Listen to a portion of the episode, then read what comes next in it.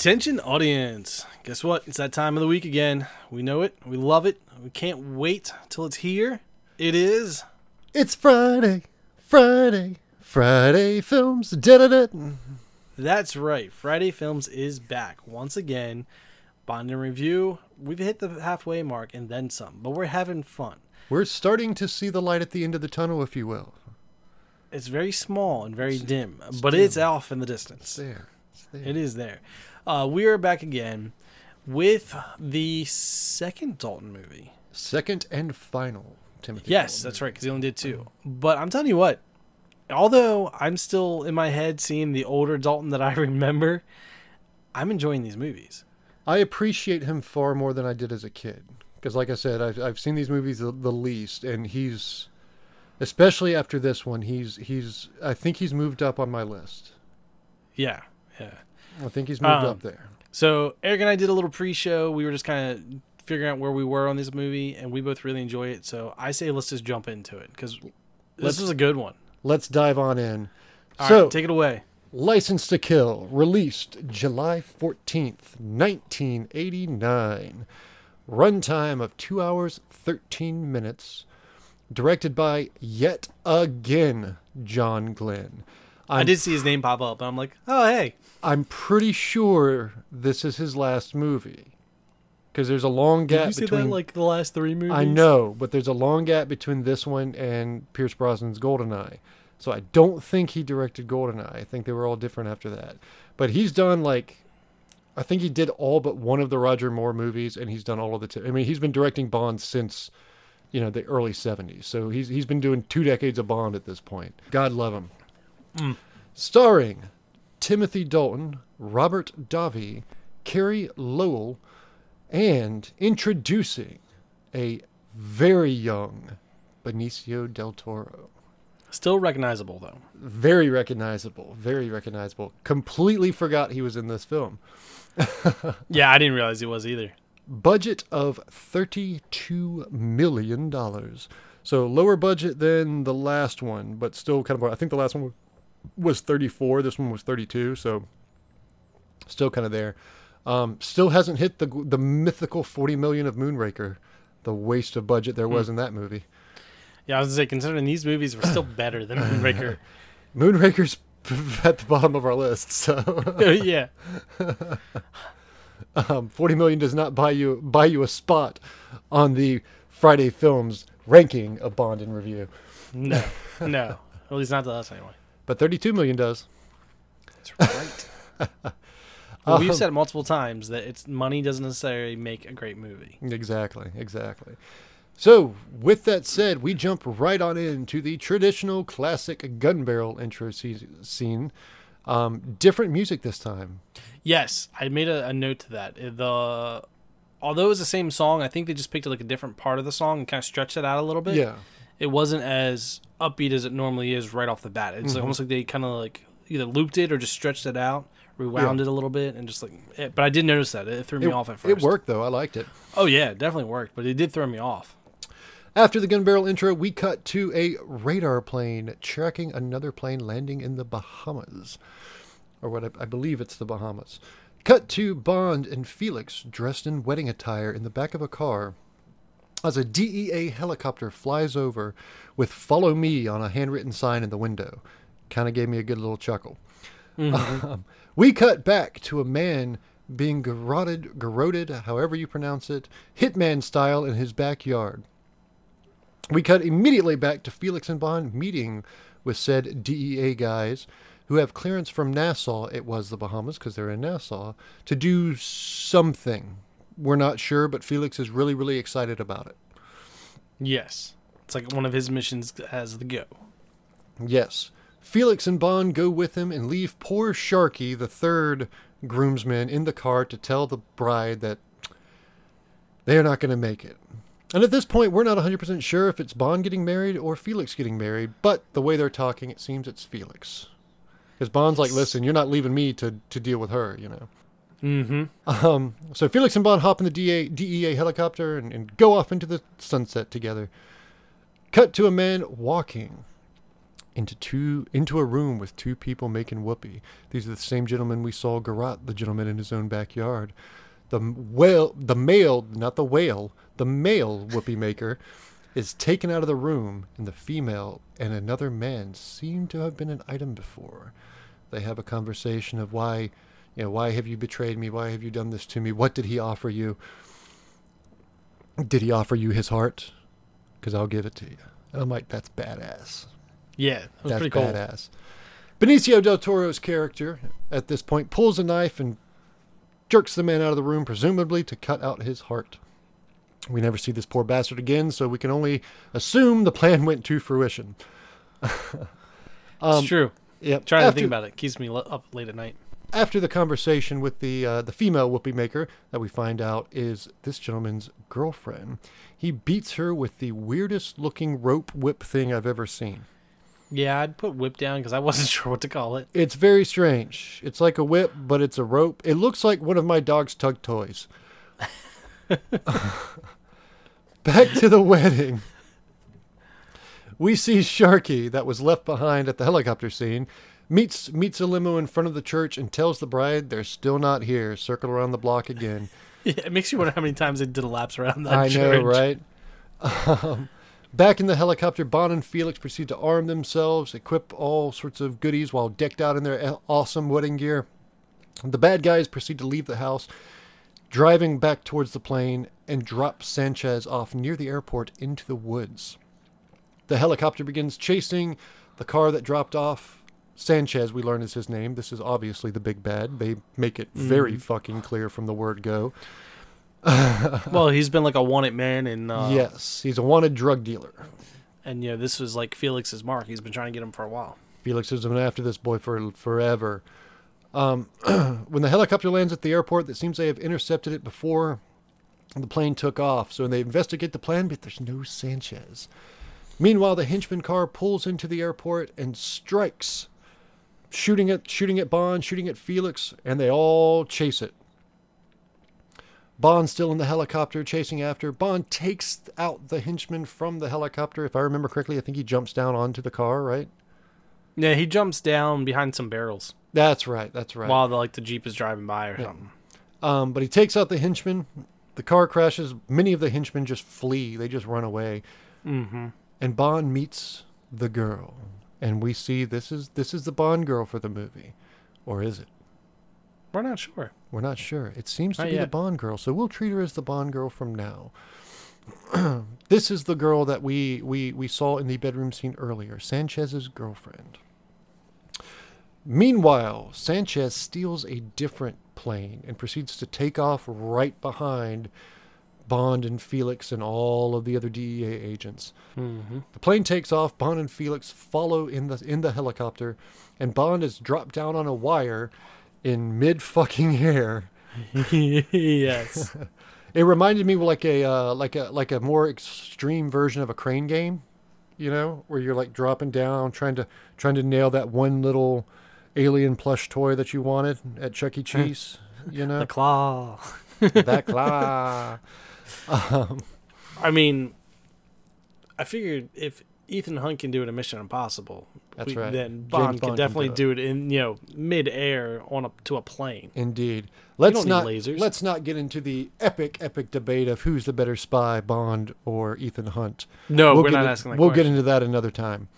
Um, but Bond continues to be dropped down on a wire, lands on the tail of the plane, and wraps his wire around it, connecting the two. And then the helicopter just straight up pulls the plane out, of the air. If you can pull a plane out of the air, that's what happens. That's the Oh, only way like I can best part. describe this scene: is the plane is pulled out of the air.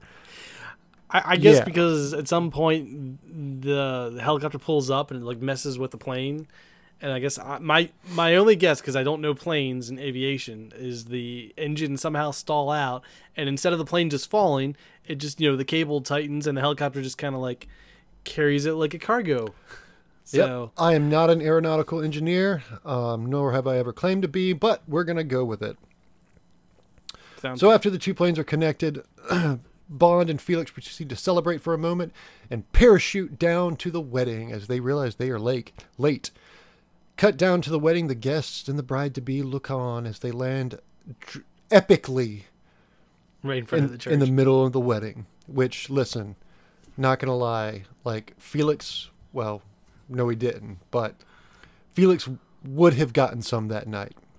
Absolutely, absolutely. Yes. Any anybody who parachutes into a wedding, you're getting some. I will to say though, did you? I don't know if you caught this, but like as they parachuted down and all, I never paid attention to their shoots until they were all walking into the church, like into the wedding. Yeah, Like, did did you notice that? Like, they land, their parachutes are on the ground behind them. They still got their backpacks and all in their suits, and like, um, Felix's fiance at this point in time, future wife, is walking in in her white gown, you know, going through the front doors, and then Felix and Bond are following with their white parachutes dragging behind them I didn't even notice as that. they That's go through funny. the church. I was like, that is cool. I like that. Whether it was planned or not, it looks really good. yeah, did not did not notice that one. Yeah, their Um, parachutes were white, so they dragged behind of them, just like the Just uh, like the the the her dress. gown was. Yeah. and they both came from the angle, so it was like it formed like a perfect triangle. So it was like visually, it worked out really well. Whether it was planned or not, I have no idea, but it looked cool. And from here we cut to the intro song. Yet another very 1980 song. Mm-hmm. Um, and we're back to the silhouettes. A lot of silhouette work in this one. Yeah, I think a little more than the last one, if I'm not mistaken. Yeah. And I mean, the smoke effects and all were still in there too. Um, and they went back to the um, the warm and cool colors that they've done Yeah. in a lot of the other intros, hmm um, which I thought was really neat how they, they put all them in. It was good, but there's there was something that didn't click with me because this one I did not like as much as as the last no, one. It wasn't as good. No, it didn't click with me. I did have a, a good transition in back into the movie though. Yeah, it did have a really cool transition back into the movie through the lens of the camera. Mhm. um, which is which was pretty cool. And that's how they started the intro too. It cut it like panned out from from the scene into the lens of the camera, and that's where the intro song Yeah. started. So the the cut into the intro song and the cut out of the intro song, or transition, not cut, worked really really well. So from the transition, we see Sanchez being interrogated um, in a cell, and back at the wedding. Felix is in his office having meeting with people, conducting business. He's a CIA man. Mhm. Work's never done. Even if it's your wedding day, you still got shit to do, paperwork to process. He hides a disc in a picture of his wife. We cut back to Sanchez being transported to Quantico. I loved how um, I think her name was Donna, uh, Felix's wife, sends Bond in to get Felix too. Yeah, yeah. And that's you know that's where he like you know you know you gotta get out of here and cut this cake you know before uh you know it, things you know get worse. You have you have And that's when, to like- attend to, Felix. Yeah. And that's when Um, Felix is like hands Bond the disc and says, "Hey, put it in that picture frame for me." Yep. But that's not before or after the after the, the disc is put in. Another gentleman walks in who's another agent, and he's the one that reports that Sanchez is being transported to Quantico. Um, he's like, "Listen, I can't stay, man. I got to go take care of business, but appreciate it." so at the wedding, once we see Felix and Felix being or Sanchez being transported, we cut back to the wedding, and Felix and his now wife Della give Bond an incredibly overpowered lighter as a gift. Is it Della? I thought it was Donna. I think it was Della, D E L L A. Oh, okay, I put Donna. Because yeah, because on the lighter it says from Felix and Della. Yeah, okay, I see. I thought it was Donna. But incredibly overpowered lighter as a gift that he Oh, yeah. lights, and it basically becomes a th- A mini foot and a half flamethrower. Um, rather rather ridiculous. We cut back to the transport, and we see the, the the agent that came and told Felix that he that Sanchez was being transported. Um, is interrogating Sanchez, or and it was also the one that was interrogating Sanchez. Is in the passenger seat of the transport transport vehicle and proceeds to knock out the driver and drive off off a bridge into the ocean, where a sub and divers are are there waiting to rescue Sanchez and the agent. Meanwhile, man, I know they're transporting a big drug dealer, but the response from local authorities and the amount of cops that were on that bridge immediately Oh, yeah. putting in divers was instantaneous. It was crazy. It was almost like they were prepared for it. It was ridiculous. Um, we cut back to Felix's place, and Felix, Bond, and Della are the last ones there at the party. Bond's getting ready to leave. They have a little brief engagement back and forth about you know when's Bond's going to get the, you know get married, and he's like, "It's not for me. It's not for me." The last second, Della throws Bond her garter, which is the symbol of the next person to give you know to to, to get Mhm. married, and Bond leaves a little sad. It seems. Once Bond leaves, Felix makes you know tells Della and makes reference to Bond having been married a long, long time ago. In classic reference to On Her Majesty's Secret Service. Yes. Yeah, I like that when they threw that in there. Mm-hmm.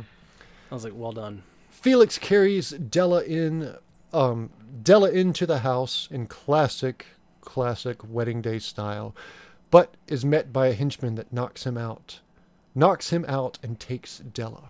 We cut to Sanchez and his goons making a plan at a um, a, um, a aquatics research warehouse. Pretty much, yeah. That's that's what I'd say it was. Um, we cut to his goons, goons making a plan to get back to Cuba, and Sanchez pays off the agent that helped him escape. In the warehouse, or somebody walks in and tells Sanchez, or Dario walks in and tells Sanchez something in his ear, and Sanchez goes, and in the actual warehouse portion, Sanchez strings up Felix by by the rope and drops him into a shark tank, where we see Felix's leg bitten off So and we cut away. in this scene, very clever way of doing it as far as the villain side of things, like showing Sanchez Sanchez and like his depth of villainous, so to speak. Because like the doors open up and there is the shark just swimming in the water. Yeah. But they hook the rope to Felix's leg and then also hook it to like a giant piece of meat that weighs more than Felix somehow and put that down so that Felix is on a, like a pulley system. He's hanging. As the shark is eating the meat, the meat gets lighter, and, And then Felix in. slowly lowers in and swaps place with the meat. And like this whole time, you know, like Felix can't do anything, and Sanchez is like talking to him and like, well, you know, it's been fun and all that stuff, but it's it, it just shows that it's not as simple as oh you're dead. It's kind of like we're sitting here and No, watching it's basically you basically as torture, you're getting ready man. to get was, eaten by the shark. It was like drug lord cartel hardcore shit, man. And Yeah. most of the stuff that they do in this movie with Sanchez's character, one of the reasons I very much like him is it's that kind of stuff. I mean, it's intense stuff. mm-hmm. Um, but once Felix's leg is bitten off and he is presumed dead, we cut back to Bond arriving at an airport where he gets news of Sanchez's escape and rushes back to Felix's house Mm-hmm. to find Della dead in their bed.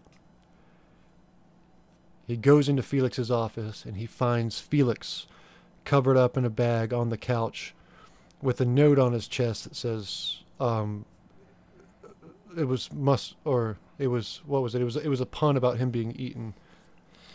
Yeah, um, something didn't agree with his stomach or something like that. I think is what it said. Yeah, yeah. But good news, Felix is not quite dead. He moans and groans, and Bond immediately hops on the horn, gets an ambulance there, and Felix is taken to the hospital. Where Bond is informed that Sanchez has vanished with Felix's files. And chances are he's con- he's going to a non-extraditing country. So there's no way to really get him back, unfortunately. And Bond responds with, "There are other ways. Let's go shark hunting." Yeah, I like how he says that too. Because I think he says it to Sharky. Yep, he says it to Sharky, uh, which I think Sh- Sharky is like the um, oh man, what was his name of of Doctor No and the the black guy from Doctor No that helped him out. Oh yeah, he was just kind of like a, a local Quincy, Quentin, so- something like that. Yeah, he was one of like the local guys that Yeah. helped. But but I think the difference was is in that movie he was actually an agent, and in this movie Sharky wasn't really an agent. I think he was just a good friend with Just a good Felix friend and, of Felix's, and, and yeah. helped out and stuff. Yeah. Um, but Bond goes to the warehouse and proceeds to investigate. Getting nowhere, the owner of the warehouse is just really not having it. Bond poses as being a buyer for you know for for for a great white shark, and the guy's like, "We don't have any sharks here." Blah blah blah blah blah. This that and the other thing, and they leave. Bond, of course, in classic fashion, returns at night and sees a Mhm. submarine leaving the premises. Bond proceeds to sneak in and searches a maggot bin, finding drugs. So there's it's, it's a drug smuggling operation. Know, I mean, when he was there walking around in the daytime, he saw the uh, blood stains on the ground too. So like he knew, he's like he knew he was in the right spot because they went through a Mhm. couple other warehouses prior to that, and they didn't have any luck. Yep. A guard catches him at the last second, and Bond knocks him out and throws him in the maggot bin, closing the door. Another guard, this triggers off all sorts of alarms, and another guard starts shooting at Bond. And what does Bond do? Knocks him off into the electric eel tank, presumably killing that poor Mhm. bastard. That's a horrible way to go. after sneaking around. I did laugh because um, in this scene, um, if you remember correctly, like Bond starts getting shot at when after he puts the first guard in the maggot uh, drawer and closes it, and so there's a couple times where he's like sneaking around in other places, and I think the guy shoots and like hits one of the um, like fish tanks or something. And if I'm not mistaken, there's a scene right after that where Bond's kind of trying to sneak around underneath where the um, the shooter was, and it, it just it's real quick, but it almost looks like he drops a lobster. It's almost like he picked a lobster up out of the broken tank when it hit the ground and just put it into another tank because you just like hears a little plop and you just see the little lobster kind of float down. Yeah, yeah, And then you see like about that. Bond like kind of like shadow by, and then then he goes after the second guy and like grapples him and like throws him into the eel tank. I'm like, oh man, look at that. Bond not only takes out the bad guy, but he saves the lobster. That's a true hero right there. That is, that is. Um, after throwing the gentleman into the electric eel tank, the bad agent, who was still there at the warehouse, gets a jump on Bond and gets ready to feed Bond to the shark. And Bond knows this man because he was at he was at Felix's wedding. They have a brief conversation about, listen, I wasn't trying to betray Felix, but it's just business, you know. hmm Three million's a lot of money. Um, so he's getting ready to feed Bond to the shark when all of a sudden the floor opens up and Sharky comes out of the floor, knocking the bad agent off balance and leaving him hanging on a rope above the shark pit. He attempts to bribe Bond. Bond proceeds to throw the money at him and he drops Yeah. into the shark tank and is And, uh, torn to pieces. I love the comment too, because the agent was trying to like you know like you said bribe Bonds like look I got two million it goes a long way, and Bond's response was he's like you earned it so you keep it and he throws it and like pretty much like hits him square in the chest with this huge briefcase full of money Yep. and then he just like falls into the water. I'm like way to go Bond. Bond's like you can tell Bond is not having it. He's not having it. You fucked with his family, basically, is what you Yeah. did. Um, from here, we cut to Bond and Sharky making plans to head out to the Wavekrest research vessel, which is the research vessel that is owned and operated by the same owner of this warehouse. Yeah, I forget his name because he Um. I've got it listed later on in the notes, so I'll uh, I'll get yeah, to I know. it. I know he makes appearances throughout the movie. Yeah. Um, Bond is Bond is intercepted by the CIA, CIA after Bond and Sharky make plans to head to that research vessel, who tell him to back off the case. You know, we've we're, we're, we've got it. Listen, we don't need you involved. You just just back off, and takes him to a cat sanctuary where M is waiting for him. And I think it was the DEA. I don't think it was CIA. DIA, DEA, who, whoever, Amer- I, I mean, I put DEA in my notes, but I think it was because it was they Americans. all kind of working together. But at Yeah. one point, I remember seeing DEA on one of their outfit. I don't know. I remember seeing it somewhere. There's like somewhere. nine different organizations as we get through this movie that are that are after Sanchez. no, that's true. Now that you mention it. Um, but Bond is taken to the cat sanctuary where M is waiting for him and gives Bond explicit orders to go back to England on a new mission and leave it to the Americans. Mm-hmm. Bond absolutely refuses this order and resigns on the spot. M asks him to turn in his weapon and tells him his, quote, license to kill has been revoked. Yes, I, I liked that. And I was like, oh, the title comes from M this time. Absolutely, absolutely. Bond attacks the guards before giving away his weapon and escapes over the balcony into the woods. And I like how the guards line up a shot to take out Bond, and M stops them, saying, "No, there's there's civilians." I Mhm. think that was M just being like, "I'm I, we can't don't we can't kill Bond like don't no, we Bond. can't kill him yet. like." I get while he's doing this, you know, Yeah, it's like- whatever. M knows what Bond's up to. It doesn't M- matter. M M gets it. knows. Um, on the wave crest, the owner threatens Sanchez's girlfriend from the beginning, who's hanging out on the boat under protection, presumably, or to prevent her making hanky panky with any more gentlemen. But as as the Wavekrest owner is threatening Sanchez's girlfriend, he's called away as they have picked up something on the scopes. I think his name was Milton Krest. At least that's what I put Milton, down yes. Milton que- Milton Krest, yes, you Yeah. are correct. Milton Krest um, goes to investigate, and they look at the scopes and see it's just a big manta ray. And he's like, "What a waste of my time." Then we oh, cut but underwater to the manta ray, and it's and it's not. Mantabon. It's Mantabon. I love these underwater animal disguises that they use in the Bond movies. You had the goddamn duck from From Russia with. Love. You had the alligator sub. Oh yeah, yeah, that was a good one too. You had the alligator sub, and now you have the manta ray Mantabon. scuba soup. It's the Mantabon. That's what I called it. The, The Mantabon. Mantabon. Uh, God love it. the- Uh, but now we Bond, they've got it. names for the other one. That's right. But they've got an underwater probe that's going out into the water, and Bond Bond uses that probe to follow back, follow it back into the boat, and takes out the poor bastard controlling it at the controls, and locks him in the, the in the pressure pressure vessel with money. There's money in the pressure vessel. Bond Bond notices it's like you know Yeah, I think bricks so. bricks of money all all banded together. And the funny thing was, is I didn't realize that was a pressure room. I just thought it was like another little mini bedroom. Like that's cool. He just locked this guy up in the bedroom. that's makes no sense. It wasn't But until it- later in the movie that I realized what it was. Uh, You're like, oh, that makes more sense now. But we'll come back to this pressure pressure vessel pressure vessel. That's a hard word to say. A couple times in this review. But once Bond's on the boat, um, and knocks the poor bastard out and hides him in the pressure vessel, he sneaks around for a minute. He sneaks around for a little bit, and the body of the guard. I'm having a hard time translating my words. The body of the guard is found and another guard calls it in. Bond sneaks into the room of Sanchez's girlfriend and proceeds to very aggressively interrogate her. Bond is obvious obviously having no patience for any of these assholes. They hurt his friend and killed his friend's wife. Milton Krest, that's where I have him in my notes, comes to the door and she Bond makes her answer the door with a knife to her neck and she lies to Milton Krest about Bond being there. You know, we've seen Mhm. nobody in here. Another boat arrives with poor Sharky dead on a shark's hook, and the guard laughing about it. They found Bond's boat, they found Sharky, and they killed him.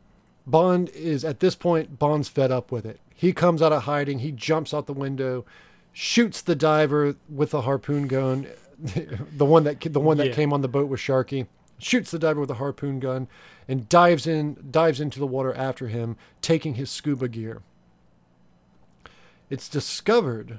At this point there's a whole fight that breaks out but bond's learning stuff throughout this whole fight. It's discovered that they that that the the the, the dealers the people on the wave crest are beginning to transport the drugs from a plane into the remote probe of the wave Yes. crest. Yeah, because um, what happens is they uh, they all start chasing Bond, and Bond like hides behind some rocks and all that stuff for a little bit, and then the they send the probe out because around this time a plane lands a little bit off from the boat, so they send the probe out, and I think Bond ends up following the probe uh, Mhm. to the plane. But then gets like distracted by the guys chasing them and this and that because I think some of them swim down and start attacking them underwater.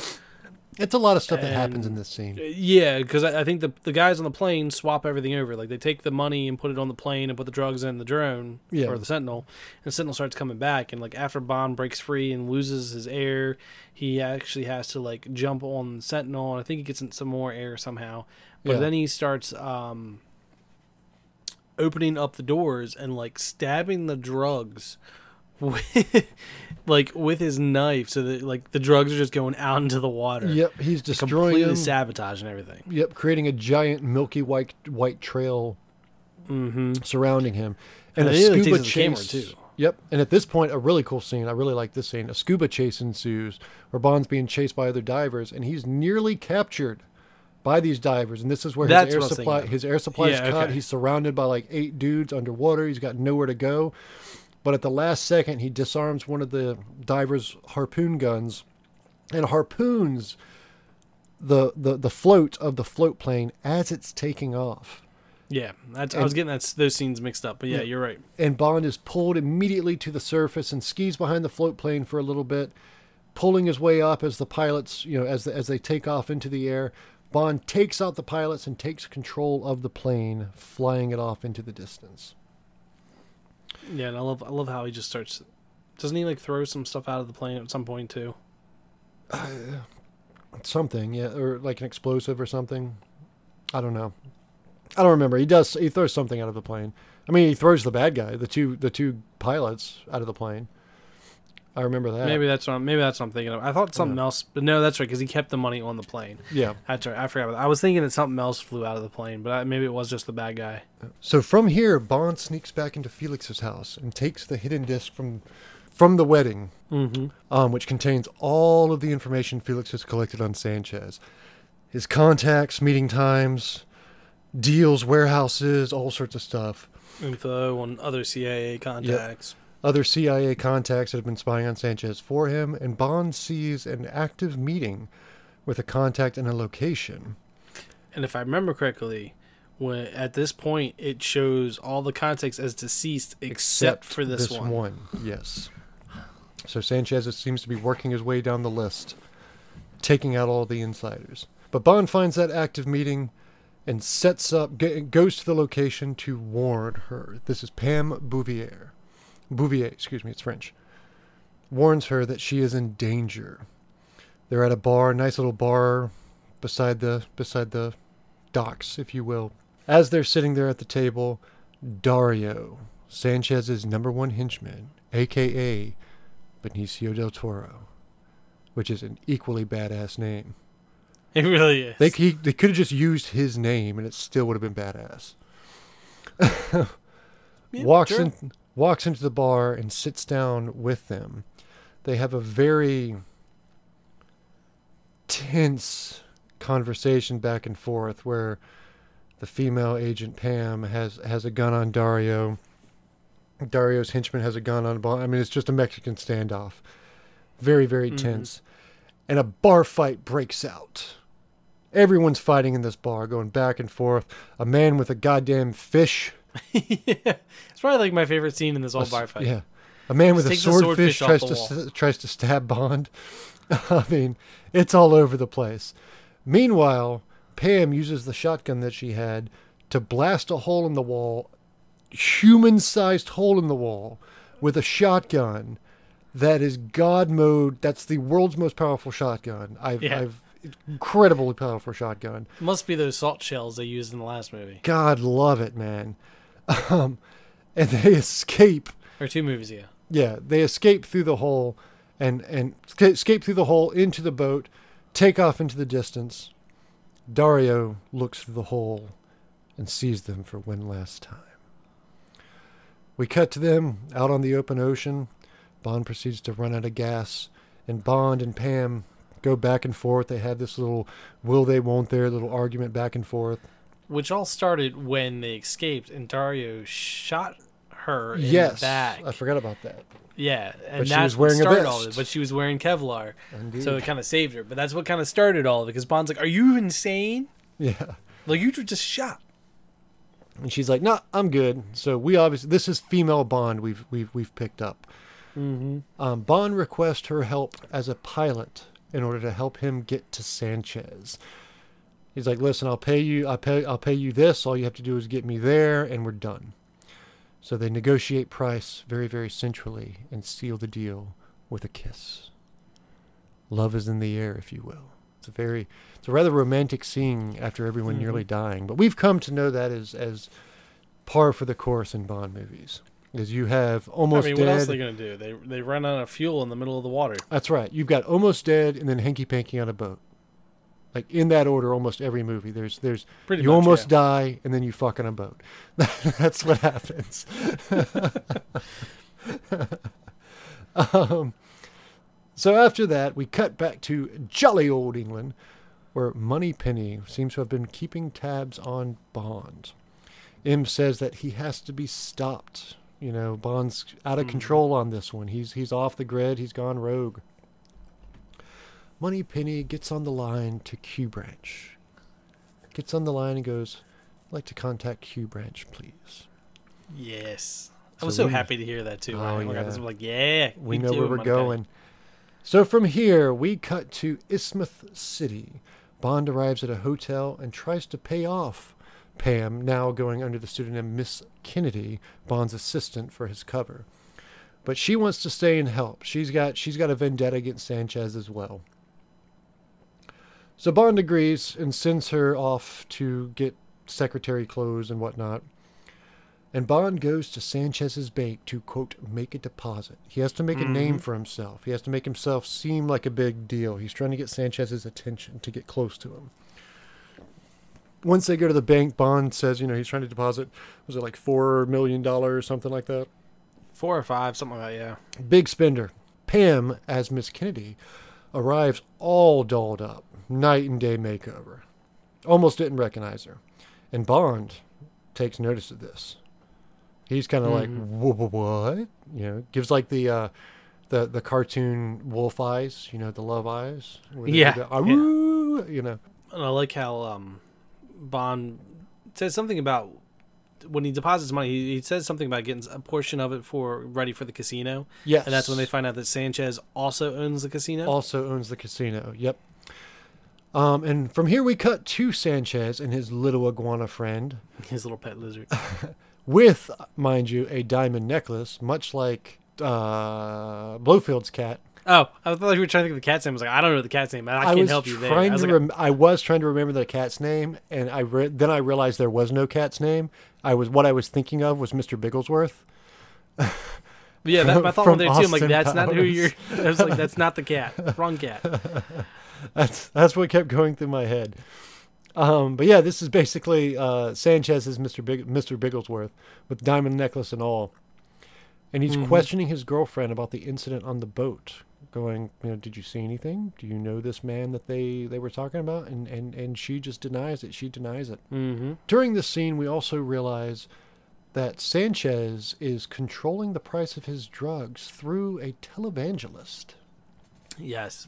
I mean, there's kind of a little bit of a back and forth in this casino scene, Yeah. but um, I love the um, disguise of the donations and all that. Like, it's like, hey, if you donate this, and it's like, hey, we're gonna rise in the price. Like, all right, we only need this, and we got a donation of this amount from so and so. And meanwhile, the guys are in the the room with Sanchez, like, oh yeah, so and so's buying this amount, so and so's buying this amount. And it's all done through what seems to be normal donations on television. The charity we're- televangelist yeah, is just a cover was- for a drug smuggling. it was actually pretty clever how they did that. Um, I thought it was kind of neat. But um, this kind of does like a cut back and forth because you also at this point have Bond and Kennedy showing up at the casino Yep. where they get their own private blackjack table. And Bond proceeds to make Um, himself known as a high roller, constantly in, in, increasing Yeah. the bets. And he wants to Which do is- an off table, like, god tier bet. Well, it's funny because he starts off losing money and then starts gaining it all back. Like it's kind of like, hey, I lost some money, lost some money, and it's kind of like, can we let him go? Like, yeah, he's fine. And then he starts getting it back. It's like, all right, keep an eye on this guy. You know, we we let him slide and gave him a little extra money. Now he's like taking us for a whole bunch of money. Like this guy's clever. He knows what he's doing. All part of the plan. Um, yep.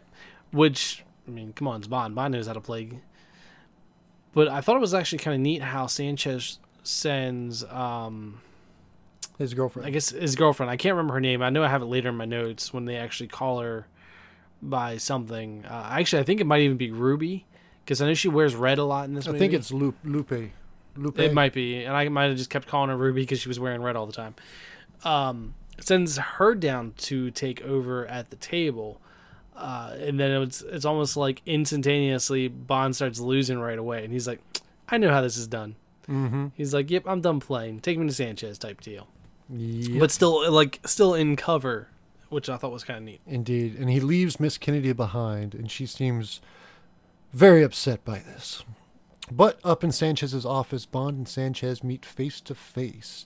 And Bond just straight up asks him for a job. Yeah. Hey, I'm in the area. I've got a particular set of skills I think would be useful for you. Blah, blah, blah, blah, blah. They shake hands and leave, and Sanchez says, says he'll be in touch with Bond. As the Bond leaves the casino, we see him being watched by an Asian couple who are leaving as well. This will come back later. Mm-hmm. I knows that. Bond arrives back at his hotel where he is informed that his uncle is waiting for him in his suite. Bond prepares for the worst, and he's like, I ain't got no uncle. Yep. I love how this is going up the elevator. She's like, I need a gun. Give me a gun now. Yep. Yep. King's like, whatever. Here you go. They all prepare. Bond prepares for the worst and busts into his ho- hotel room, but it's just Q.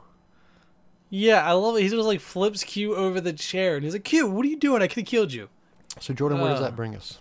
The funny thing is, once he picks Q back up, and Q is like, "Hey, I'm here to help. I brought gadgets. Yes, this is mobile Q time now." Ladies and gentlemen, thank you for once again joining us for the License to Kill edition of Q Time on the Go, is what Mobile we're calling this one. Everything you need for the traveling, entrepreneurial, innovative secret spy slash dude who's fed up with their fed up with their neighbors, as we've learned from previous Q times. In the immortal words, the first item we have on the docket today can only be described in the immortal words of Q himself, and I quote, guaranteed to never wake up anyone who uses it. That's right, ladies and gentlemen. We're talking about the exploding alarm alarm clock. I, I, that was probably one of my favorites when he was doing that. I was like, "Yes, way to go, Q." The name says it all, and you've got the backing of Mr. Q himself on this one, guaranteed to never wake up anyone who uses it. So we'll move on to the item number two in today's auction. Or hold on, I should do this like a televangelist, shouldn't I? you, probably would have fit better. Yeah. um, I can't do televangelist. I can do salesman. Item number two is the detonating toothpaste. It's a tiny plastic explosive, which looks really gross when you put it on a window, and we find out later. It more looks The like funny thing is, I forgot about that. Too. more looks like marshmallow fluff than plastic explosive. and we have, ladies and gentlemen, the item of the film, the camera gun. Now, the camera gun is very simply put, it, it is DNA controlled, so only you can use the gun. Your grip, your fingerprints are imprinted on the handle, so it won't fire for anybody else. Disguised as a camera, turns into a sniper rifle. What more can be said for the photographer on the go who not only loves bird watching, but loves bird shooting? That's all you need. You- take a nice little picture of the little bird to prove you saw it, and then you take that little bastard out because they shit all over the place. What? Real quick, I, I have to ask. What was with the camera with the laser that Kennedy shot like between Q and Bond into Well- the picture frame on the wall? Is that the Well- same camera? That is not Is the same camera. We have a, a double camera feature today, ladies and gentlemen. Oh, that double feature. is that is just a, a, a basic Polaroid, or is it, ladies and gentlemen? That's the laser Polaroid.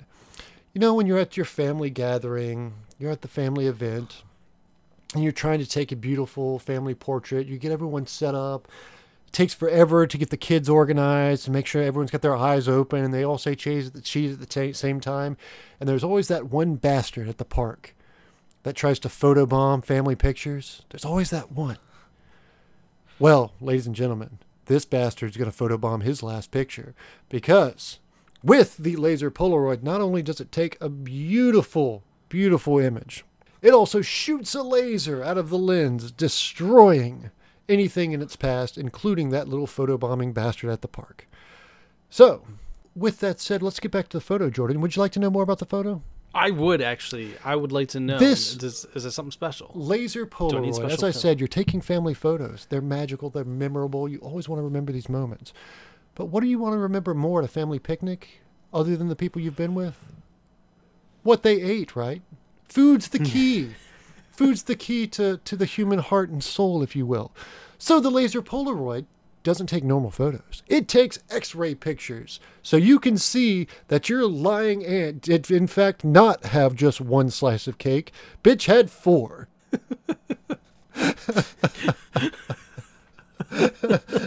I broke myself on that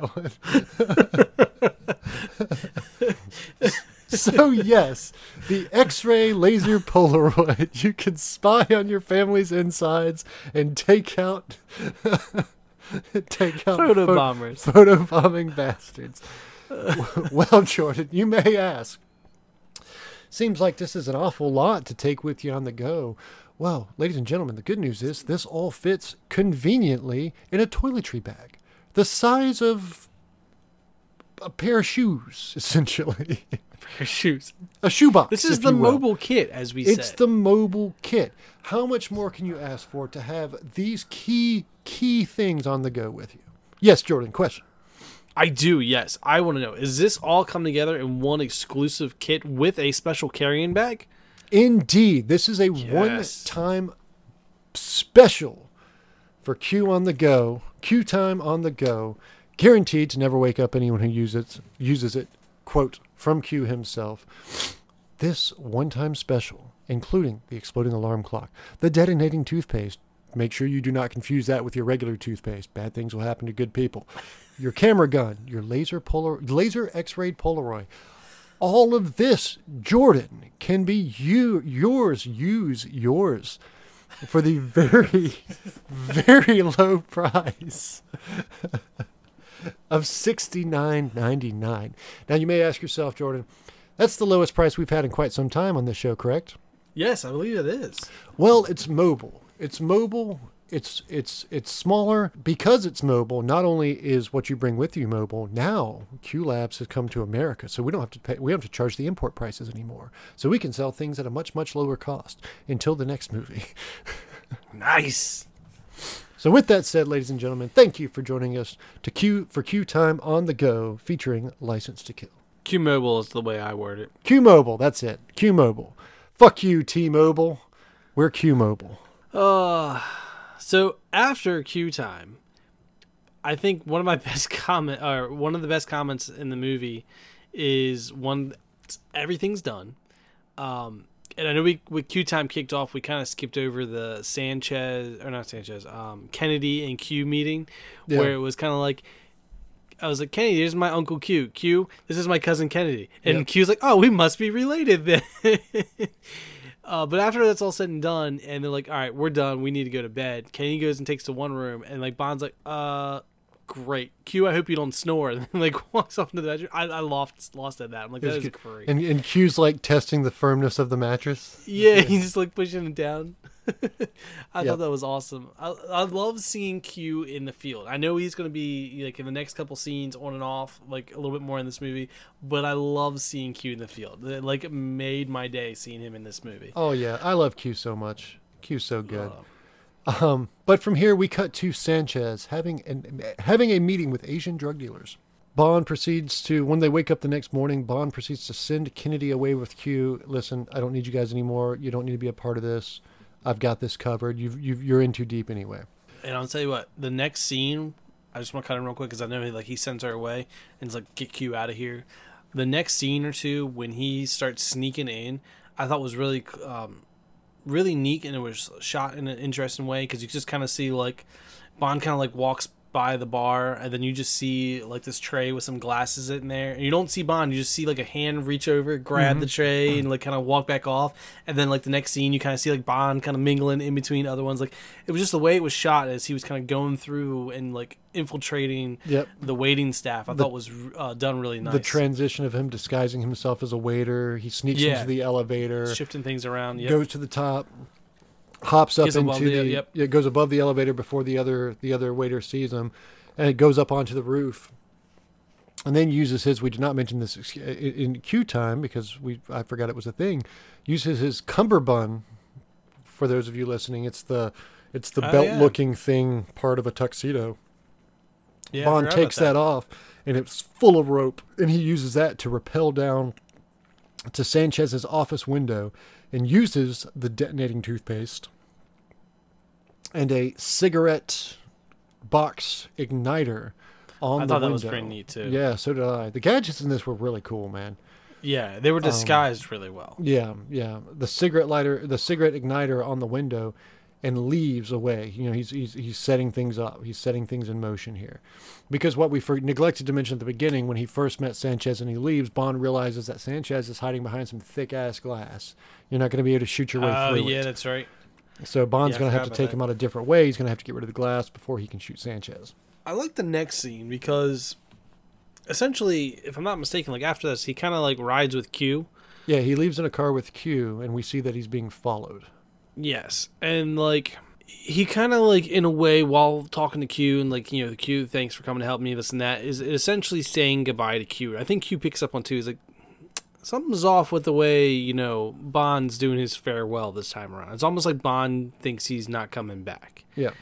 Um, so I kind of liked the little conversation between the two of them in the scene before leaving Q and you know heading up to where he needed to be. Yeah.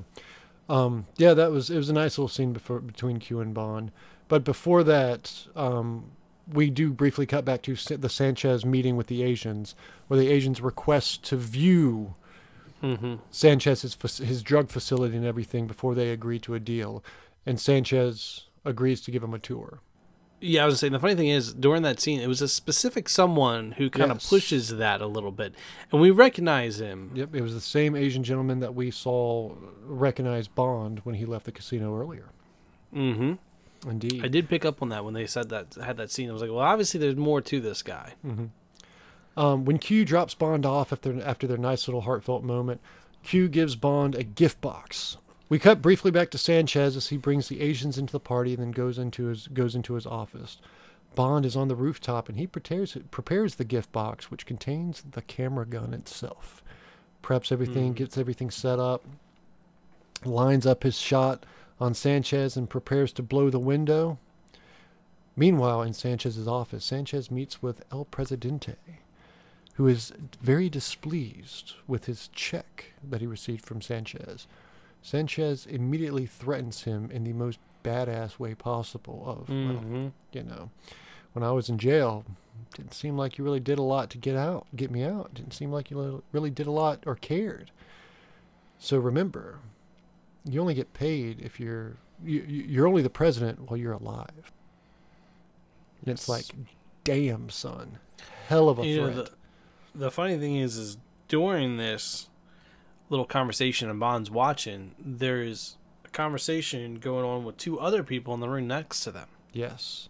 Yep, Bond spots Mrs. Kennedy, Pam Bouvier herself, meeting with another gentleman in the office, and Bond's like, fuck, she's bad. She's bad. God damn it, she's bad. Bond proceeds to blow the window, lines up his shot, but gets attacked by ninjas right out of nowhere before firing. and, and ladies and gentlemen, out of nowhere in this movie, we have a straight up ninja fight. Ninja Fight also includes a Spider Man webbing scene where somebody throws Spider Man rope out of their arm like Scorpion from Mortal Kombat all over Bond and they knock him out. Yes. Um, where he is, sta- that, that whole scene caught me. I mean, granted, granted, it was cool, but it super caught me off guard. Oh yeah, yeah. I wasn't expecting it either. I was like, why are there ninjas? I was like, is this like supposed to be redemption from the last Ninja Bond movie we had? That's right. It was been, been a long time. Yeah. Um, yes. Bond is taken to a shack and interrogated by said ninjas and the same Asian gentleman we saw earlier. We find out that these Asians are actually Chinese spies trying to take down Sanchez from importing drugs into their country as well. Mhm. Like I said earlier, a lot of organizations trying to take down this man. As they're interrogating Bond, they are attacked by by the Bahamian. What they're back in the Bahamas, right? No, they're back in Cuba. Where are they at? I have no idea where they're at right now. But anyway, they're attacked by No, tanks. I don't remember. Yeah, uh, I do know They're in some Caribbean country. that. Yeah, wherever wherever they're at. I mean, obviously Sanchez has it in with the. Uh, The- military, the I guess, so to government, if you will. speak. Yeah, of some point. So like he just starts attacking them with tanks because he's suspicious of uh, everything that's going on. Indeed. Had, and you know buildings are blown up, ninjas are dying, Bond- things happen. Bond's knocked out. You know, the uh, henchmen and and Sanchez go in, and everyone's dead except for Bond, who's knocked out, and one ninja girl Now, who fights to her very last breath. She takes So- out a soldier before being shot dead. Oh, the other Asian guy's there too.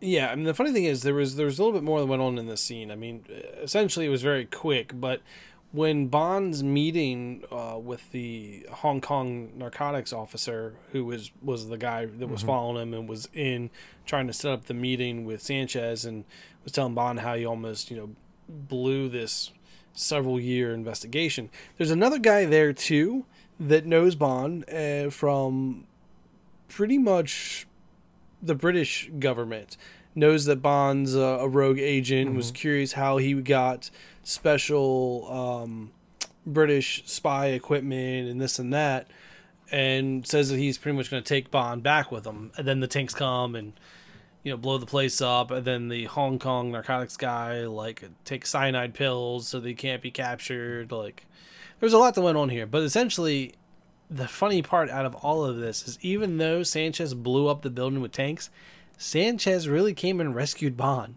Not intentionally, because he's like, why are you here? Yep. But helped Bond out. Helped Bond out because he knew him from their meeting earlier, and to his knowledge now, mm-hmm. Bond is not a bad guy. Well, not bad to him guy, you know. Yeah. So Sanchez rescues Bond, and Bond wakes up in a beautiful room mm-hmm. with clothes there waiting for him. He heads out of the room and meets with Sanchez. We realize we're at Sanchez's mansion. Sanchez questions about Bond about last night. Or it's an island. Is it an island? Yeah, it's an island, but it's his mansion on an island. A lot of island mansion stuff going on in Bond, in Bond movies. I feel like that needs a special name too. Let's come back to that one. Um, but Sanchez questions Bond about last night, and Bond's like, I don't know, they must must have recognized me from the casino. I have a lot of enemies, this, that, and the other thing. Um, Sanchez seems to, and, and Bond straight up admits during this scene that he used to be a Brit- British agent. Mm-hmm. So Bond's lying by telling the truth, essentially, which which is very smart. yeah, it works for his cover really it well. works for his cover really well. Um, so that Bond, you know, Sanchez questions Bond, and, and Sanchez insists that Bond stay at his home, recover, you know, enjoy the amenities, blah blah blah blah blah. Sanchez knows that the Wavekrest is arriving today, and Sanchez suspects Milton Krest as the traitor in his organization. With a little help um, from Bond, who's spinning the story he's as he goes. Spinning a yarn, if you will. So, and I love this scene where, where Sanchez goes and, and, and talks to his other guy who had, who had done a background check on Bond and was like, "Do you know who? You know, do you know? Do you know he he used to be a British agent?" mm-hmm. Um, and the guy's like, "Yeah, he literally just told me." So it completely makes Bond's cover story legitimate. Yeah, it, it definitely helps Bond out. Uh, and I think Bond knew that was coming. Mhm. It was only a matter of time. So I think like Bond was being clever uh, enough to be like, look, I gotta find a way to spin this that keeps me in the okay. Yeah, Um, and yeah, I think he did a good job. And I mean, you can start seeing from at this point on, Bond is starts spinning the web with everything yes, in the right amount and in the right direction the whole time, kind of helping push Sanchez in a direction that he wants Sanchez to go in. And I love that. It's almost I think we talked about this like a different movie, different Bond movie, but roles reversed. Yep. Sanchez's girlfriend go, you know, takes Bond back up to the room, and Bond's like, "Listen, I'm not having this. I, I gotta go. We gotta escape." Sanchez's girlfriend actually helps Bond escape the island, distra- distracts the guards, uh, Mhm. sneaks Bond off in her boat, saying she's going shopping. We cut back to the hotel where Q and and Miss Kennedy are waiting. Bond arrives and harshly interrogates Miss Kennedy about why she was at Sanchez's office last night. She reveals that you know she's been doing this that I don't remember exactly what she says, but she's been doing background work, working for an organization. It's all good. We're, we're same team, same Mhm. team, homie, same team. Sanchez is trying to buy missiles to take down an American airliner, and that's that's what her mission is. Bond proceeds from here to head to the bank and withdraw his money. He's Yeah. got bigger Now, bigger plans for said money. I would say there is a plan because once Bond's like, okay, cool, we're on the same page, he tells Kennedy to meet him at the harbor, Yes. then goes to withdraw all of his money. Um, so it makes you kind of wonder what they're up to. Indeed. From here, we cut to the Wavekrest arriving at the docks, where we see Kennedy disguised as the harbor pilot and Q captaining the harbor pilot vessel. Kennedy takes control of the harbor pilot and drives the Wavekrest into the dock, giving Bond the opportunity to sneak aboard through the sentinel hatch that Kennedy sneaks down and opens up. Q, meanwhile, through the boat is transporting their supplies into you know underwater into into where they're at in the uh, in the Wavekrest, and they hide the money in the pressure vessel that that Yeah, poor that- poor that henchman was trapped in earlier.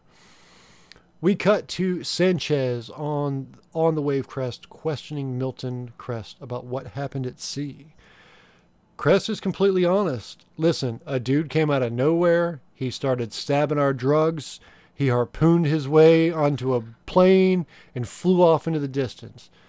Chan- Sanchez Sanchez absolutely does not believe this. And and who would? Who would? That's an impossible situation. That doesn't happen in real life. But ladies and gentlemen, this isn't real life. This is James Bond. It happens in James Bond on the regular. Guards come in. That's Sanchez doesn't believe him, and guards come into the guards come into the room with Kennedy and Bond and spot the money in the pressure vessel, and go and report it back to Sanchez. Sanchez takes Milton and they go for a little walk down into the depths of the ship, and they find that pressure vessel and they see that money. And Milton claims it's not his. He has no idea how it got there, but you know how that goes. You know, you're just holding it for a friend. Bullshit Mhm. you know. So what does Sanchez do? Well, he can't allow this disloyalty in his organization. He's a man that values loyalty in his organization. And he throws Milton into the pressure vessel and pressurizes it, causing his head to pop like a goddamn pinata. yeah, all over the place. All over the place. Blood everywhere. From here, Bond, Q, and Kennedy arrive back at shore, and Bond leaves them leaves them there. He's like, "Listen, I gotta go." Sanchez thinks I'm at his mansion. I got places. I gotta get back. So, like, real quick, I thought was kind of neat, uh, and I'll just see if you re- remember enough of the scene to give me your opinion on this real quick. When they're done, and like Bond finally swims back from the Sentinel back to their little boat, and they're kind of like rolling back through the water to get back to shore and all that. That scene, with the way the music was going, straight up reminded me of like Lethal Weapon. Yeah, yeah, yeah. I mean, like can I, just got that, that, whole 100%. Lethal Weapon vibe in that scene. I'm like, hmm. Well, we're we're very eh, much in the same time period, so it makes yeah, I was gonna say I know I know it's the same time period. It definitely makes sense. But like throughout this movie, although and I said this after we watched it a couple days ago, this movie was a great Bond movie, but I felt like it could have been just a good, like Lethal Weapon or any other Yeah, type good of really action movie. good, just good action movie. You said you said the same thing about the last Timothy Dalton movie too. So it might be Yes, something to the Timothy Dalton ones that they just feel more true, and I, I think more like generic spy movies. Yeah, Yeah. But um, but yeah, no, that scene specifically, I definitely had like a, a lethal weapon vibe. I'm like, hmm, interesting. And then I was like, all right, now we're kind of back to Bond. Um, when Bond leaves Q and Kennedy on the uh, on the shore, and he goes back to or back at Sanchez's house. Sanchez comes to Bond's room to pay him for his information and his loyalty. Literally pay him. He has got money in his hand. But wait a minute, we know Bond's not there, right? Bond's he wasn't. wasn't there. He left. Sanchez opens opens Bond's door, and who's laying in bed? But Bond himself, waking up all groggy looking. Sanchez then proceeds to invite Bond to go with him on a little adventure tomorrow, which we'll find out what that is in momentarily.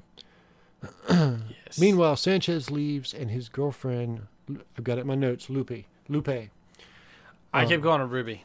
Lupe Just saying. comes for a visit and she seduces Bond, not the other way Mhm. around.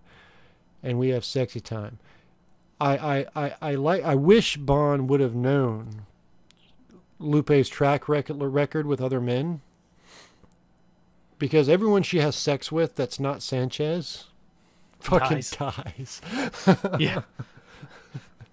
Poor Bond. So, not looking for good for Bond at this point. From here, uh, Lupe leaves and goes to warn Q and Kennedy of the events that have unfolded. Um, and Kennedy is straight up jealous of Lupe. Mm-hmm. Shows it obviously when, when Lupe admits that they were, they were together last night. Kennedy was like, "This is bullshit. I'm not saving that bastard." and once again, Q tries to like mellow things out. You It's know, okay. Listen, these things these things happen when Yeah. you're in the field, and she just straight up does not have it. she's just not having it. Um, Dude, she's like, that's just, and she just like flips out. And I love how it's like she says it, and then like it cuts to a different scene as Q's just shaking his head. Um, but we have a really good scene of Q and Kennedy tracking Bond through various methods. You know, Kennedy slowly working her way, you know, into getting a plane. Um, Q tracking their their movements by by car, where he's described just disguised as the the guy with the broom on the side of the road. the radio broom. And I love it's a radio broom, and then he just straight throws it into the bushes. You know, Oh, like uh, It I was love great. I love Q in this movie. I'll get to I'll get to him throwing it in the bushes. I've got something for that in um In trivia? in trivia time. Yeah. Oh yes, thank you. There's some Q stuff in trivia time. That was like one of my favorite scenes, too. Just like Q sweeping away, just psh, takes out, turns the broom into a radio, and just chucks it in and walks away. I was like, that is awesome. Um, that is Q right there. but Bond is traveling by car with the Asians. They're going. They're going to the the drug facility. Sanchez, however, leaves via helicopter with his number one henchman, Dario. We haven't heard that man's name for most of this movie, but god damn it, is he a good henchman? God love Benicio del Toro. But Bond and the agents arrive at Sanchez's drug processing facility, Yeah. which is disguised as the the the home office or Mecca holy land of the televangelist, if you will. Sanchez's helicopter lands through a secret hatch, and he greets Bond and the Asians. Dario seems to be alerted to Bond's presence, though. Bond kind of, you know, rushes by him. He's got them wearing wearing drug masks, you know, or you know, masks so they don't breathe in the of the chemicals and whatnot yeah. as they're touring the factory. But Dario's on to Bond. Dario's like, mm, "Who's the new guy?" And Sanchez is like, "Somebody I thought could be useful." And Dario's like, "This is bullshit. I, I'm I'm pretty sure Yeah. I know this man." Um, meanwhile, Kennedy sneaks in disguised as a super fan of the televangelist. The televangelist pr- proceeds to be creepy as fuck and lead her back to a hidden His own, bedroom. like private like headquarters his- or private quarters his- or whatever. Yeah, private sexy time room, essentially, where she proceeds to knock him out and steal some robes to disguise herself as one of the Mhm. one of the one of the other cult, if you will. There were, it was supposed to be like some type of like meditation, like yoga Mhm. place or like whatever. Um, so she just kind of like fits in with the, the regular stays. I don't know what you would know. call them. The people, Um, the, the the the people there. I, I'm, I'm not there. exactly. Yeah, those who are staying there and doing the thing and all that fun stuff. But she brought him, you know, Um, gift of gift of money is what she used to sneak in there as a fan. She collected. yeah, it was supposed to be like a donation Yeah. from like another church or something. She said. Um, but back at the drug facility tour, yes, sir. I was gonna say real quick. I don't know if you caught this, but during that whole like bedroom scene, did you notice the um, variation of uh, if I'm pronouncing this right, uh, "Fear de Lis" song playing in the Oh background? yeah, yeah, yeah, yeah. I, it took me a couple minutes. I'm like, wait a minute, like it is playing. That's Yeah. awesome. Yeah, I completely forgot about. I should have put that in the, my notes. I completely forgot about that. Yeah, yeah. Lee was just playing the whole time while he's trying to like seduce her and be all like sexy and stuff. And I'm like, is that Fear de Lis or however you pronounce it? Like in the background, I was like, it's completely different. It's not the normal. It's like a, a variation of it. I was like, but I'm pretty sure that is. Um, like, well done, well done. but from here we cut back to the tour of the drug facility where they're in the lab, showing how they process everything through. Dario comes up behind Bond, pulls the gun on him, and is like, "Listen, homie, I know you. I know who you are. We fought like two days ago. You know." Mhm. Um, while the experiment's going on, Bond uses a, a flame going up to, as a distraction and causes a fight. F- begins fighting with Dario, starting a f- causing a fire to start. The lab's catching on fl- fire. People are panicking. The Asians are running away. The employees don't know what to do. They're all over the place. Bond is almost immediately captured. However, during this fight, there was really no chance of him getting away, and it's No. and it's tied up. Sanchez is very disappointed at Bond's disloyalty, And Dario reveals. At first, he's upset at Dario, and then Dario's like, "No, listen, I know who this guy is." And then Sanchez is like, "Bond, Bond, Bond, Bond. You were my Mhm. boy, Bond. You were my boy." He's tied up and he's put on a conveyor belt, left to die by being dropped into a shredder. Sanchez. But what does Bond do? Sanchez and a couple of his henchmen leave Dario to take care of this. Bond keeps holding on, holding on to things as they go. Bond's holding on. He's hanging over the top of the. Go ahead. Oh no, I was just gonna say real quick before you get to this next scene. Um, if you remember during this, when Bond's first the conveyor belt, when he's trying to like grab the railing as he's you know slowly Oh, Sanchez being pushed down the his conveyor, hands. yeah, and like kicking it. Bond refers or says something to Sanchez about, uh, and I can't remember the the one of the other not so important henchmen's, um, and the Stinger missiles, which were on the Mm, helicopter right. when they, That's right. uh, when when Sanchez first meets up with Dario. There's Stinger missiles there. And so, what is Bond doing? Bond is still spinning that web, and he's like, "Oh, what about your other guy? And um, have you checked your Stinger missiles lately? Yeah, because yeah, I forgot about that. he's he's probably going and, and taking them Yeah.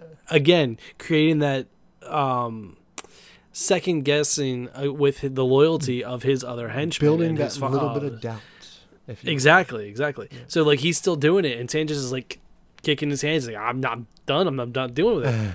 but what does Sanchez do? He, like you said, he leaves and starts heading back to the helicopter, and sure enough, there's the other guy grabbing the Stinger missiles. Um, but that I know that's in the next scene. But I just I wanted to point out that Bond is still spinning that web even up to now, Mm-hmm. Causing Sanchez to lose grip and on the loyalty that he believed in with all of his other uh, henchmen. Absolutely, absolutely. Um, but Bond's hanging for dear life. His bindings are caught. He's he's about to fall into the shredder, and Dario Dario's finishing him off. Man, Dario slowly starts cutting through Bond's Bond's binding bindings. Just as Kennedy arrives and shoots Dario, Bond uses this opportunity to pull Dario down next to him into the shredder. Dario hangs on to Bond's waist for dear life, but his legs hit the shredder and he's pulled in slowly but surely, screaming the entire time. Horrible way to die. That's Yeah. like up there. If it's not number one, it's definitely top five of ways I don't want to die. You know, if yeah, yeah. If I could choose my choose how I die, that's way on the bottom of the list. yeah, yeah. way on the bottom of the list. Um, but Dario's down. He's dead. He's taken out. Bond's rescued by Kennedy, and we cut briefly back to Sanchez, who catches Heller. Is that gentleman's name, by the way? And Bond yeah, was okay. right. Is it Heller? Because I kept putting Keller Yeah. on my notes. Heller I had it in the next scene. Heller is trying to steal the missiles from the helicopter, and he spins some lie about you know I was trying to you know make sure they're safe, get them out of here, and you see Sanchez just he doesn't believe it. He just doesn't Mhm. believe it. But we we cut briefly back to Bond and Kennedy, who are attempting. They're trying to find a way out, way out of this exploding bu- building, when all of a sudden a random forklift comes through the wall with Heller's body attached to it. Just hanging off the forks. I love that he you didn't see him kill Heller, but like the next scene, his his body shows up. yeah, yeah. I thought that was a good transition too to pretty much say yeah, yeah, yeah. What you thought was true. Yeah. We're not, we don't have to show it. We just give you the aftermath and you fill in the blanks. what you thought happened happened. Yeah, Um, no, I thought that was a really good transition on um, from one scene to the next, and pretty much giving you just enough to fill in a lot. mhm. Um, I really like the way that was done, as far as the storytelling aspect of it, and with the visual effect. Once once they escape the facility, we see that Sanchez is leaving leaving via car. Meanwhile, Bond and Kennedy leave via golf cart, yeah, I was laughing so hard when they jumped in that thing. which is just slow enough for them to catch up to the televangelist, and Kennedy rips the money away from him. yes. And the tele- televangelist says something I don't remember what it was, but I, I I think he was he was still complimenting her like oh you're beautiful or something like I can't remember what he was was- saying but he was like still just trying to like lay it on thick it was pretty just enough humor, just enough humor. uh, no it was really good Um, the entire fa- facility explodes, and Bond and Kennedy switch from golf cart to plane to pursue Sanchez and the tankers. What we've neglected to mention is they were able to evacuate the tankers, which contain the raw liquid form of their um, their their drug. Oh yeah, because the the one guy was still with them. That was like the He's like, the facility cost the forty million dollars. We have to try and save it and whatnot. He's like, listen, dude, we can let this shit burn. We've got like three hundred million dollars worth of shit in those tankers. You Yeah. know, we got to get that out of here. So Sanchez uh, is in a car, you know, evacuating with the tankers. Bond and Kennedy in a plane, and Bond is dropped onto a tanker. And Sanchez immediately just starts shooting at Bond while he's on this tanker. We've got a you know chase scene. Bond's on the tanker. He's being shot out. Bond proceeds to take out the tanker driver and throws him onto the hood of Sanchez's car, where Sanchez immediately throws him off onto the side of the road. yeah. No regard for gonna his say- henchman whatsoever. I have to put out like from here on flashbacks to Fast and Furious Yeah, yeah, with the, the, the tanker scene. Like I feel like Fast and Furious took their opening scene from this Yeah. movie. um, yeah. I mean, this whole this whole this whole next bit goes really really quickly too. um, but throws him onto the road. So Bond has control of the tanker, and the other tankers are ordered to keep Bond from catching up with Sanchez. So the tankers are weaving back and forth in front, of Bond, keeping him from pass- passing. They cut around a corner. Bond sees his opportunity to sneak, bus- sneak, sneak by one of this other tankers. But when he cuts the corner, there's but a lone little truck pitter pattering, teetering its way along the side of this road, transporting pineapples. If you, you know, pineapples, a fruit. We see the inside of this car, and it's this older gentleman, but relatively well put together, his nice, beautiful wife, and their gloriously loyal dog sitting in sitting in between them. They're driving along. They're trying to sell those pineapples. Ladies and gentlemen, this is Frank Joseph P. Hinchman the third, and his wife, Elaine. El- Sarah No, her name was Elaine. It was Elaine. Um, Sarah Hinchman. It's Elaine Henchman now, but I can't remember. Formerly Bodyguard. Formerly Bodyguard. That's right. It was Elaine Her Bodyguard. maiden name Now was Bodyguard. That's right. Yes, despite all of the events of the past, them rekindling their romance in in Silicon Valley, them trying to retire in the Eastern European frosts, and their livelihood being taken out, their farm being literally ripped away from them by Bond, they decided to restart where it all began. Frank took his wife and his kids to where he started his henchman career the Caribbean. Frank's back in the Caribbean. He retires to the Bahamas or Cuba or whatever island we're on. Because I never quite. Honestly, I don't remember I never quite picked that up. But Frank retires here is the point, ladies and gentlemen.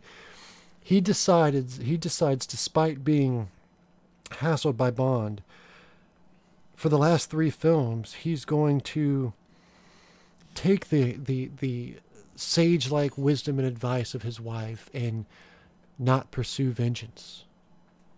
Just let it Start go. his own pineapple In the business. immortal words of Frozen, let it go. Let it go. Something, something, something, snowman, let it go.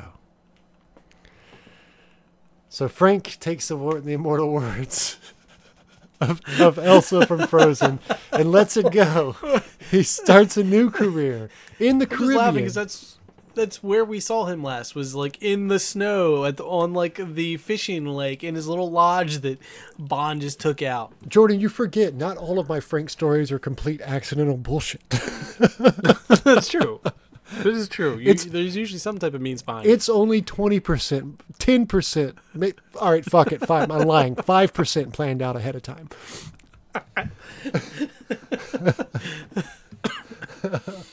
Um, only five percent planned. That's what makes a good story.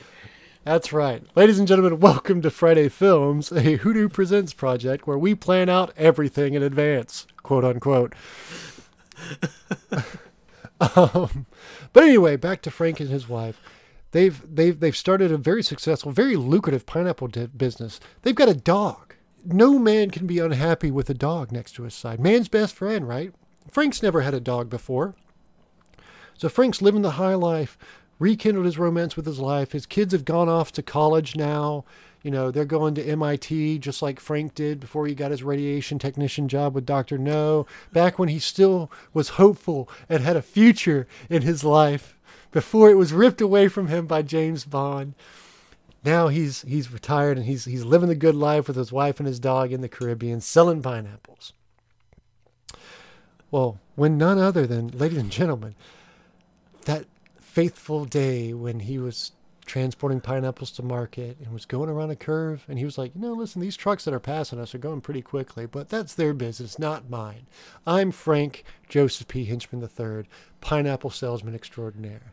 So he's like, well, they're doing their own thing. And he goes around this turn, comes face to face with one of these gigantic tankers that runs him off the road. And he looks and sees in the driver's seat of this tanker the dead, soulless eyes of James Bond, his nemesis for the past three decades. Two decades, two and a half, almost three decades. And he's like, Why, Mr. Bond? I've, I've run all over the world to get away from you. Why must you ruin my pineapples? Why my pineapples, Mr. Bond? Why? We'll return with Frank, the pineapple salesman, next week after a few brief messages from our sponsor, James Bond in Review. I just have a real quick question. I need to know more about the dog.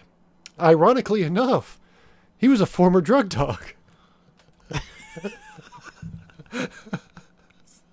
He's a retired drug dog. He's a retired drug. Okay, I guess I'll have to tune in next week to figure out what happened to the dog. Figure out what the dog's name is. um, uh, God. No, no, it's it's God. what? That's dog backwards. It all makes sense now. The dog's name is God. Oh. Little G, not Big G. So we'll yeah, we'll continue Frank, Elaine, and God the dog's story next week. Five percent, guys. Five percent. Go whoo! Thanks for listening. Five percent. So after Frank's story, um, Bond Bond manages to make it past, but there's a blockade ahead.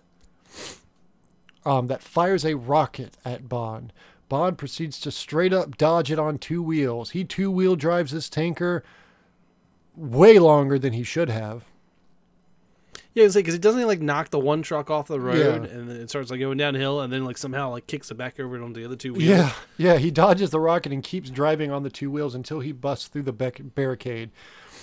And then lands it back on top of the uh, the other vehicle. lands it back on top, but his tires are shut shot out, Mhm. and he comes to a stop. Kennedy flies over and straight up crop dusts the um the guys that are attacking Sanchez's henchmen that are attacking Bond, giving Bond the opportunity to release the tanker, allowing it to roll downhill, blowing up another one and blocking Sanchez's route.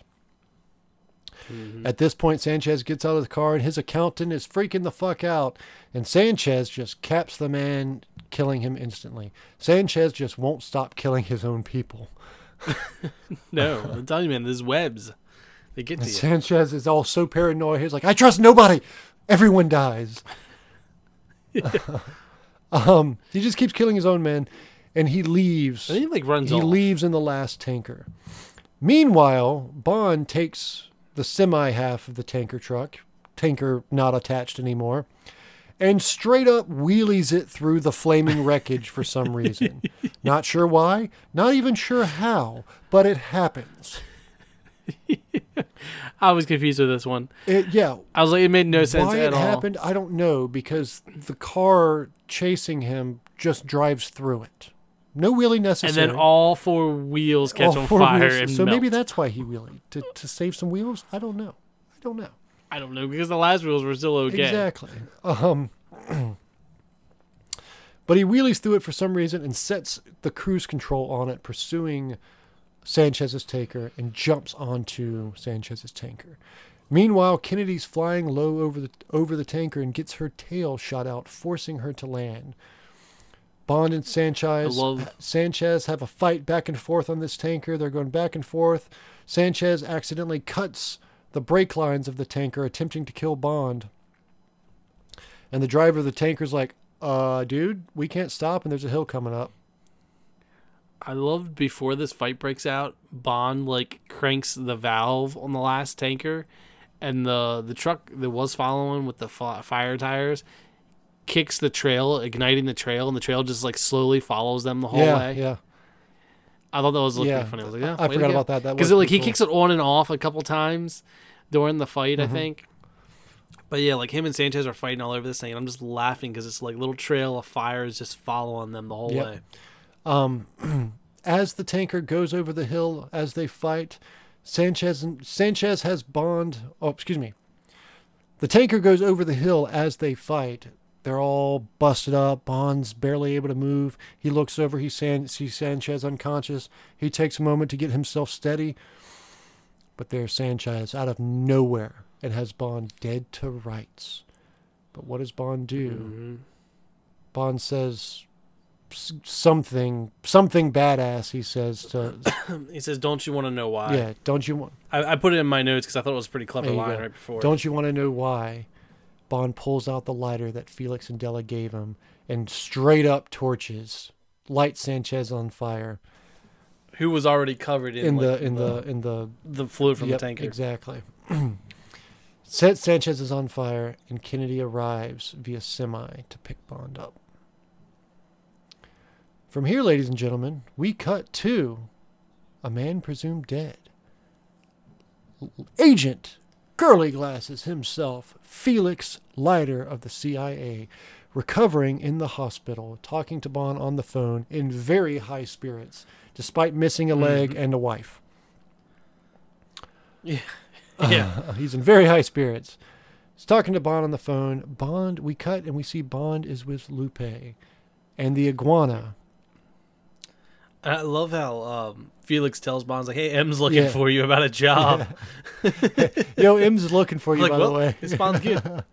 Um, but Bond and Lupe are there with the iguana, mind you, and they kiss.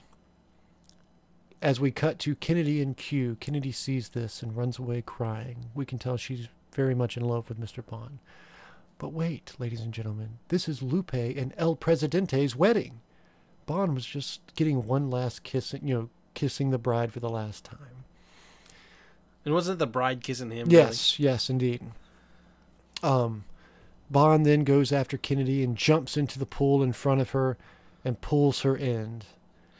So I just wanted to emphasize when you say jumps into the pool for the audience to really get the full picture, Bond is up on the top level Yes. with the party looking down over the balcony as Kennedy runs down to the lower level standing next to the said pool.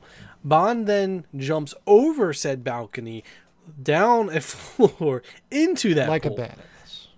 Yes, yes. Which makes it so much better than him just jumping into a random pool. This is true. Your description was better. So I want, I want to, I want, yes, I want to paint this picture for everyone. Bond jumps over a balcony, down a floor, into pool, then gets up and walks up to Kennedy like, "Hey, what's up?" After he pulls Kennedy into the pool with her, with him, Q, we oh, cut Oh, to right, he does do Q, who shakes his head and walks away. With two glasses, two mind you, in his glasses. hand, which is awesome. Bond and Kennedy proceed to kiss in the pool, and we cut to credits.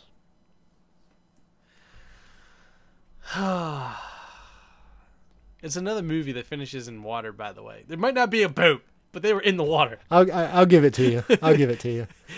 I, I made sure to put that in my notes. So the credits roll, and like good old fashioned, even though it's not there, we see James Bond will return. But I've taken the liberty to put the next movie in my notes. The next is Golden GoldenEye. that is right. A new block that Eric and I have been waiting weeks, weeks for, because these were the Bonds that essentially we grew up with. I mean, I know you've watched all of them, but this is where Bond started for Yeah. me. Was in the the Pierce Yeah, Brosnan. this, uh, these were the, these were I mean these were the bonds I grew up with too, man. Like this, Pierce Brosnan was always So- my bond because he was the one I I, I, I grew up Yeah. watching. You know, yeah, he was mine too until replaced with Daniel Craig. But that's That's, that's weeks away. We'll, we'll get to that. we'll we'll get to that when when all the bonds are said and done and what our actual bond list is. Uh, so that is License to Kill. Awesome movie. I thought it was really really good. I was kind of worried getting into the adult movies when you were saying how these were the ones you remember the least. I wasn't expecting much. I figured they'd be like uh, Lazenby's type movie, like one-offs, whatever. Which essentially they were in their own way, but it was a different side of Bond in both of these movies, um, making them really good movies. This was definitely better than the first um, Dalton movie, the last one that we did. Uh, definitely an improvement. Really good movie. Like I said, another reason to show you that lower budget than Moonraker, but still way way better because Yep. it was done well. Good story, even though Bond was like rogue agent on the run, going after Felix's guy. Um, it definitely put a lot on the table in this movie, and I love the fact that Felix played a bigger role in this movie, even though he wasn't in the movie as well, um, or that long. I mean, this whole movie was based around revenge for Felix and catching Felix's bad guy, kind of helping Felix along the Yeah. way. Which usually it's the opposite. Felix is always trying to come in, give Bond a hand here or there.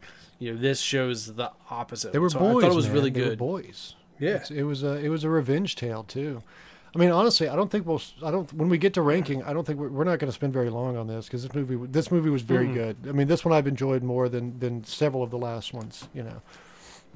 No, yeah, I mean this this was definitely a really good movie.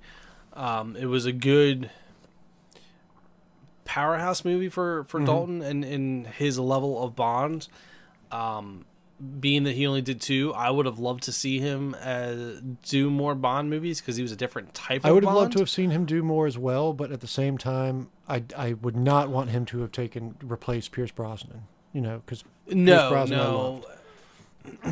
um, I would have liked to have seen at least one more. I think of him because I felt like his Bond character developed more in the second movie than in the Mhm. first. I felt he was a little bit more of a Bond in the second one. Um, so I, I definitely would have liked to see an, would have liked to have seen another Bond movie with him in yeah, it. agreed. Um, but all in all, still really, really good. So I guess with that, are you ready for trivia time? It's trivia, trivia, trivia time. Did it? Ladies and gentlemen, thank you for joining us for trivia time for License to Kill featuring Timothy Dalton. Trivia fact number one. In an interview during filming in September 1988, Timothy Dalton denied claims that Bond was not allowed to have much sex in this movie due to the AIDS epidemic. However, in a 2007 interview, he admitted that this was true. So uh, you notice in the Timothy Dalton movies, both the last one and this one, they really tone down the the, the sexy time seduction. It's not nearly Mhm. as prevalent. It's because AIDS was everywhere during that time. So they really toned it down. Um, fact number two of all of the Bond films, this one has the largest role for Desmond Llewellyn, aka Q. He's got this is the one the this is the movie he's in more than any other movie. He has the largest Yes. role, and I love it, it was great. Number three, throughout the franchise, Q is constantly reprimanding Bond for damaging or losing his equipment. Here, as a touch of irony, he uses his rake radio and casually toss it into the bushes and walks away. This was Llewellyn's idea to have Q do as a funny jab for him making fun of Bond doing the same thing. That's awesome. I was wondering what the trivia would be Yeah. for this one because I love that scene. It was like my favorite scene. the- Just a casual throw it into the bush and walk away. I was loving it. despite being the least commercially successful of the Bond movies in the United States, this movie was considered by director John Glen as his best 007 movie that he directed. Um, this opinion is popularly shared, popularly shared um, by fans and critics who praise the realism of this movie. Next fact Desmond Llewellyn noted later, you know, several years later after this movie was filmed, that this is the first time in the Bond franchise that he had made any significant money out of any of the movies due to his time, his his the amount of time he was in the movie. because usually he just pops in for one or two scenes and he's out. Yeah. So he actually made a significant paycheck for this film. Next fact at 21 years old, Benicio del Toro is the youngest actor to play a villain in a James Bond film. 21 years old he was in that movie. wow. Damn. As a young, young Benicio del Toro. Next, next fact. So, making their final appearances in the James Bond franchise, Richard Maibaum, the writer, John Glen, this is his final Bond as director, Maurice Binder, who did the uh, the title sequences, the intro songs. He's Mhm. been doing them since uh, From Russia with Love, I think. I think he started them in the second movie. So he's been doing the intro sequences wow. forever. Um, Robert Wow. Brown as M. As we know, once we get to Goldeneye, we switch over to Oh, Dame yeah. Judi Dench. So this is the last as Robert Brown as M. Caroline Bliss as Miss Moneypenny. She was only in two of them. And Timothy Dalton, of course, as James Bond. So a lot of people, this was their last Bond film. Mhm, where everything shifted. Um, next fact. hmm This is the last of the film franchise produced and released during the Cold War. At the time, Soviet communism was already being viewed as less of a threat, and and any new possible foreign adversaries were not yet clearly recognized. So producers felt that a Central American dictator and drug lord would give the movie a topical storyline, since that's something that was coming out at the time, which worked. That probably played into the realism of it. I mean. Yeah. I mean, it definitely hit um, a good Yeah, story with yeah. that one. Next fact. This is marked as the last filmed appearance of Felix Leiter until Casino Royale in 2006. So we don't see Felix again until 2006. He's the black guy Yeah. in Casino Royale. No, no, I, I, was- I was I was just trying to think back on the the next like four movies with Pierce Brosnan that I, now now I'm thinking about it, I don't remember Felix There's in no any of them. Felix. No Felix in Pierce Brosnan movies. Um, however, David Hedison, the actor to play um, Felix in this movie, is the only actor to play Felix opposite two different Bonds. He was Felix in License to Kill, and he was Felix in Live and Let Die in 1973 with Roger Moore. So he played Felix. Did not pick He up played on that. Felix two different times, 16 years apart.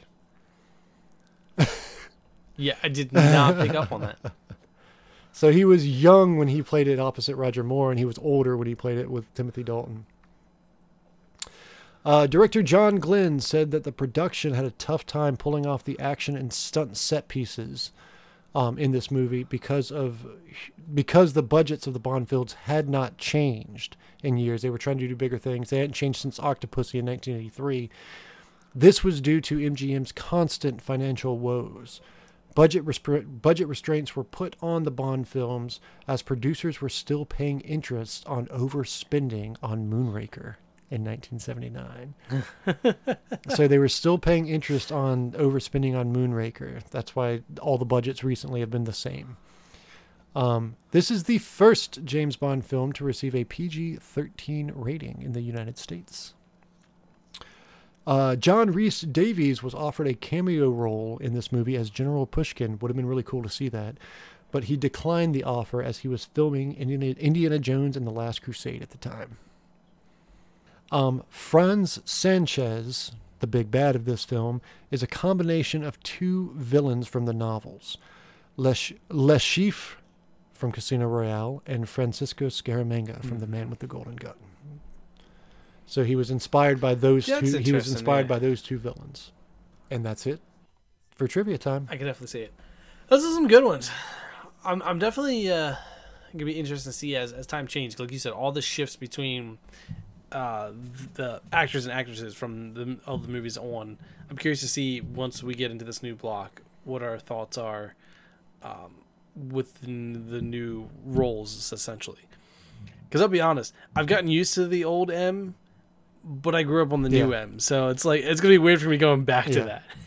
I think we'll, I think we'll adjust quickly. I think so too.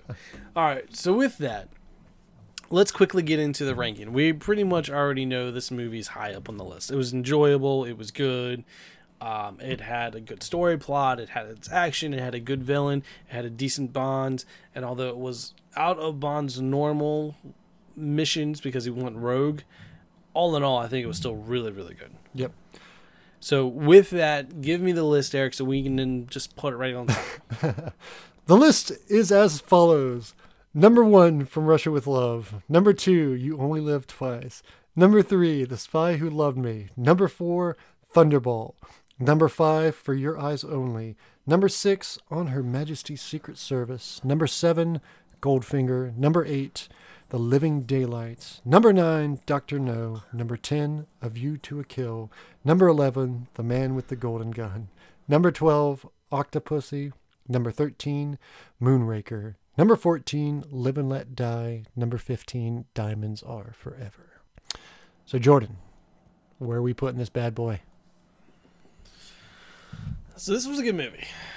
I mean, we talked about this pre-show and actually briefly the other day that we thought this movie was going to be higher on the list than initially thought. Um, getting into it, I mean, it was more action-packed, more. There was more depth to the movie than we thought. It was just overall really, really good. So we did not expect it to be as good as it was. So we, I knew we were going to have a hard time putting this on the list. That being said, I still think it should be in the top half, easy. Uh, just because it all around was a great movie. And like I said before, it has its action, it has its good villain, it's got a good story, it had decent gadgets. All the things that we usually put into a Bond movie were there. Let's start with number um, number six on Her Majesty's Secret Service. So, is it better than on Her I- Majesty's Secret Service? I, I would think so. I mean, I like that movie, but I kind of like this one better. I I agree. Now, what about number five for your eyes, or excuse me, number six for um, for your eyes only? Mm, I mean, that was also a good movie. I, I mean, I could see. I see once we start getting the top five, it gets it gets Dude, close, but I, I could see it better the than top ten are all really solid. I mean, they really are. It's going to get really hard are. to break into the top. I mean, I think several of Pierce Brosnan movies are going to have a hard time breaking into the top ten. Um, yeah, yeah, I, I could see that too. But uh, what's the next one on the list? Thunderball at number four. I don't know if it's better. it's than not better than I Thunderball. like Thunderball. It's definitely not better than Thunderball.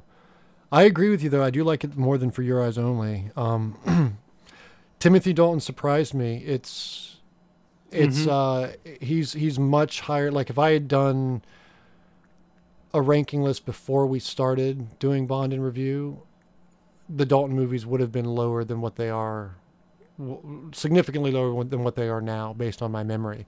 Um, but they're a lot better than I than I gave them credit for back in the day. So I agree with you, dude. It's not as good as Thunderball, but it's better than For Your Eyes Only. So I think this breaks top five.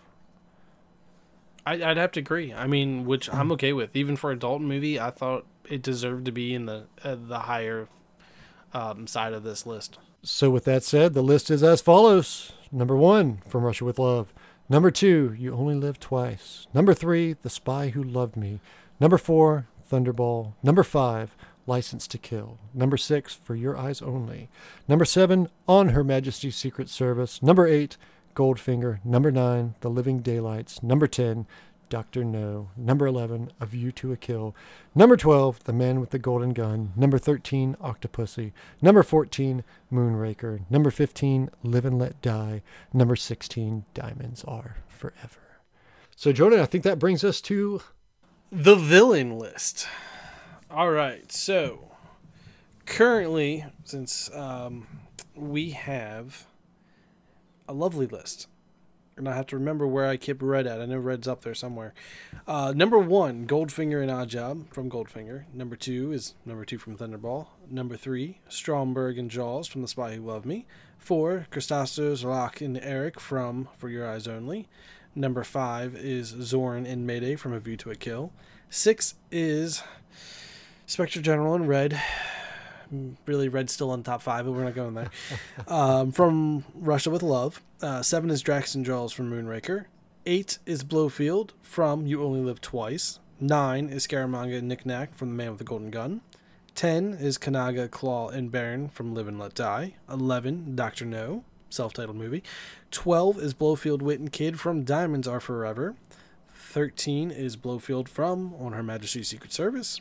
14 is, um, was it Yorgi? Yurgi. was I kept I kept calling him like Yeah, Yugi or Yogi or something like that. Yurgi, uh, Whitaker, and the Milkman or Necros, whatever his actual name was. And then I've got Khan and Gobinda Uh-huh. as number fifteen. Gotcha. That being said, Sanchez. Top five.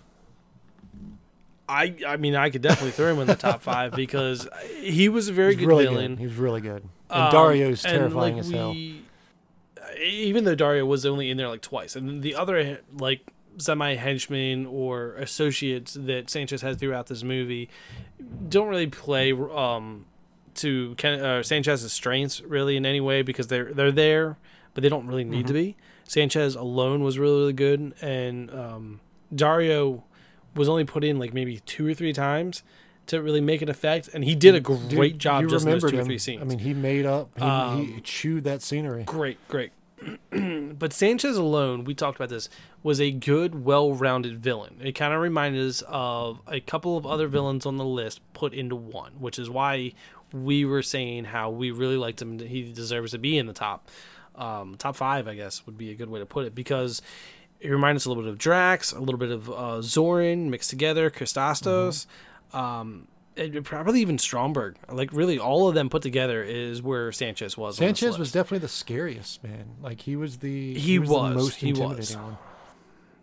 That being said, he does not deserve a number one spot because really Goldfinger and even number two were also very good villains, but were a little bit more clever, a little bit smarter, had that big overall plan involved. Um, so I mean, five is Zorn and Mayday. It's definitely better than Zorn. Better and than Mayday. Zorn and Mayday? Definitely better than Zorn. and Okay. Four is Kristatos, Locke, and Eric from For Your Eyes As Only. much as I like Kristatos and the fact that he played the you know good guy, dis- or bad guy Good guy, disguised bad as guy, a good yeah. guy role, um, his henchmen weren't really much to write about, and No. Sanchez is, In- in is this movie, it's the signif- yeah, opposite. Sanchez is significantly better yeah, this time we have Bond playing um, in you know, good guy, yeah. bad guy on Sanchez. So that brings currently number three at Stromberg and Jaws.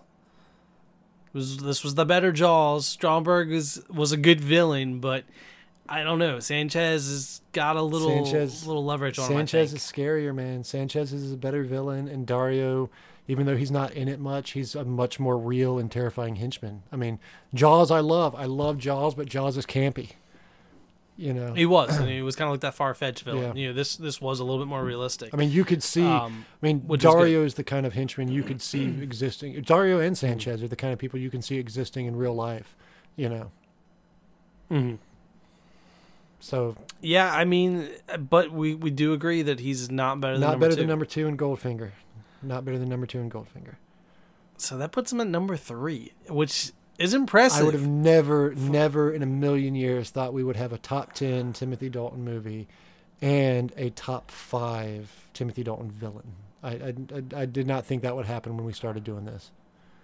I didn't either. I definitely didn't either. But I mean, I feel like they deserved it. This movie was good enough that they deserve good spots on this our list.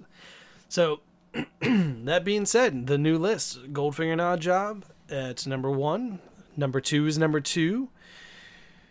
Sanchez and Dario now at number three. Uh, Stromberg and Jaws at four. Kristatos, Locke, and Eric number five. Zorn and Mayday at six. Red still number five. and Inspector General at seven. Drax and Jaws at, Jaws at eight. Blofeld from You Only Live Twice at nine.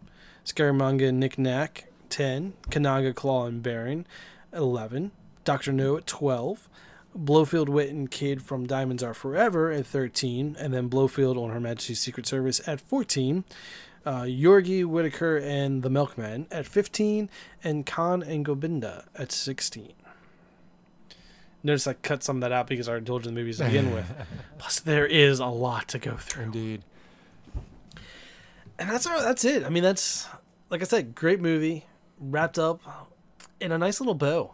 Is the best way I can everything loose movie. I mean, were it all was it was tied up, good. man. This movie, this movie tied everything up nicely. Even though we would have liked to have seen another Timothy Dalton movie, I think this one honestly wraps up his run as Bond nicely. You know, I, I Yeah, agree with like- you. This was like if you took both of his movies out, this was like a good sequel um, to the last movie. It was like he did his last movie and he came back for a sequel in this one, and I think he did a great I mean, job. you can you can want Um, more Timothy Dalton Bond movies, but it, it, it leaves in a way where it's not needed.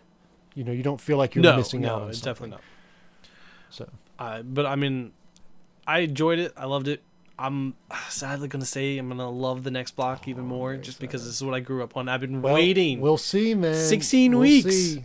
To get to this. You having watched all of the other Bonds now, we'll we'll see how we. I know that's net that's, out. that's why I've been. Uh, you were excited for the Dalton movies because those are the ones you least Yep. remembered. I was excited to get back to the Pierce Brosnan ones since that's what I remember growing Yep. up on, and that's where I was introduced. Very rarely seen any of the other Bond movies beforehand, uh, besides you know Daniel Craig's block and all, which is a different story. So I'm more excited to get back and rewatch these movies from So- the beginning, like I've said multiple times. So, Jordan, what's our next movie? So our next movie is Goldeneye. Didn't I say that at the end of the credits? I don't know if you did or didn't. I'm just excited. Okay, so yes, we will be back next week with Goldeneye. That being said, Eric, do you want to take it off with the outro? Ladies and gentlemen, if you liked what you listened to on this episode of Friday Films James Bond in Review, License to Kill, the finale, the swan song of Timothy Dalton's run as James Bond, if you will, you can follow us on any social media Twitter, Instagram, Facebook at Who Do Presents. Share your current list with us. They're getting long, and they're only going to get longer. Is right. Share your favorite Bonds And so far. Share your favorite Bond movie, your Bond villain. Just talk to us, pop in and say what up. Whatever whatever Mm-hmm. you feel like it. Also, if you're a fan of Friday Films and you have yet to listen to Random Rambling, don't forget that is our flagship show. Every single week, Jordan and I sit down and talk about whatever the hell we want to talk about. Review comic books, movies, what's going on in our day-to-day lives. Um, but check that out Friday, or excuse me, Random Rambling every Sunday, Friday Films every Friday. Back to you, good sir. All right. Once again, this was a great movie. We hope to see everyone next week with Goldeneye. Sit down and watch it if you're not keeping up with us. And I mean, if you're just listening to a review, that's awesome. But it's so much more fun to watch the movies with us and get your opinion on them because they're not quite the way you remember them the first time Nope. through, which is awesome. And sometimes disappointing, but still awesome. So, but once again, we hope everyone enjoys. We'll see you guys next week. Uh, this is again Eric and Jordan, and until then, let the credits roll.